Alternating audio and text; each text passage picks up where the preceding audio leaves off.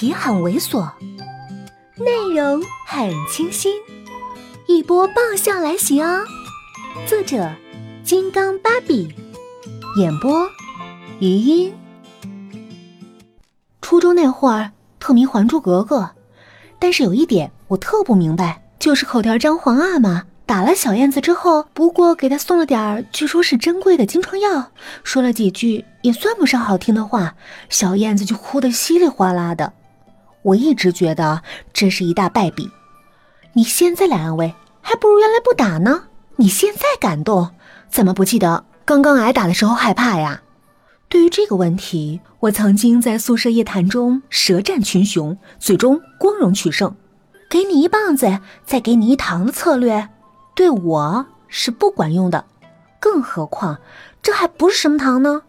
最最重要的是，眼前这人就是让我不得不倾家荡产的元凶啊！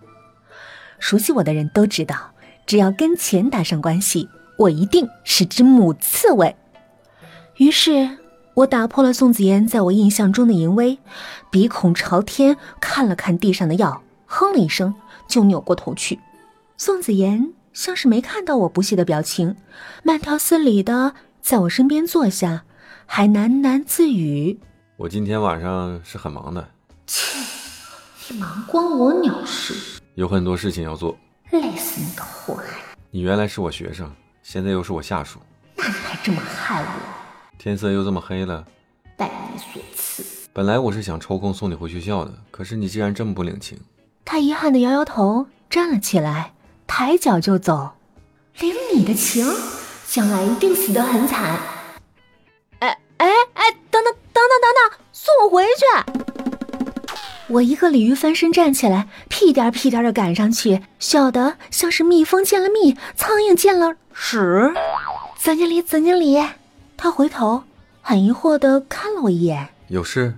我马上跑过去，捡起来还在原地稍稍打转的药瓶，极为珍惜的在衣服上擦了擦上面的浮土，眼泪汪汪的，双手捧着。我只是对总经理日理万机，还对员工的身体健康这么关心，感动的无以复加，五体投地。他皱皱眉头，可是刚刚有些人不是这么想的，会有这种人？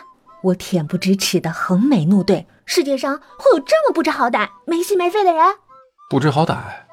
没心没肺，他玩味的重复着这两句话，嘴角勾起了笑痕。说得好，我用力点头。这点觉悟我还是有的，不过显然还远远不够。不如总经理待会儿到车上再慢慢的教育我。他看了我半晌，看得我嘴角都笑麻了，才慢慢转身往回走。我站在原地忐忑。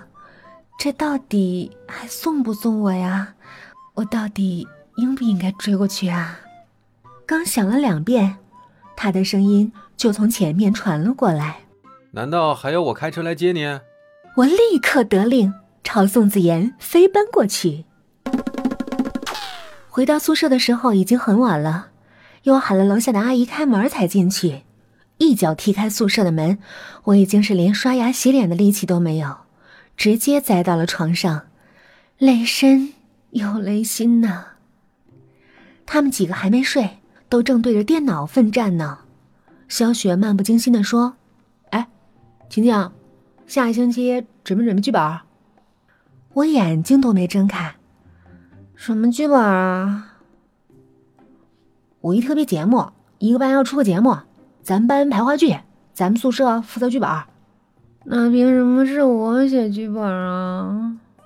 他脸不红气不喘的回答：“大家一致商量的结果。”我眼睛睁开一条缝儿，看了看那几个面无愧色的女人。这个大家商量的结果，无非就是大家一起推脱，然后推到当时不在场、没得推的我身上。我咬牙切齿：“不不行，没看到我累得跟狗似的吗？”你们有没有点良心啊？良心都让狗吃了。小雪说：“良心都让你吃了，你良心大大的，还不为人民服务去？”搬起石头砸了自己的脚，我算是头一个了。本集播讲完毕，再见喽。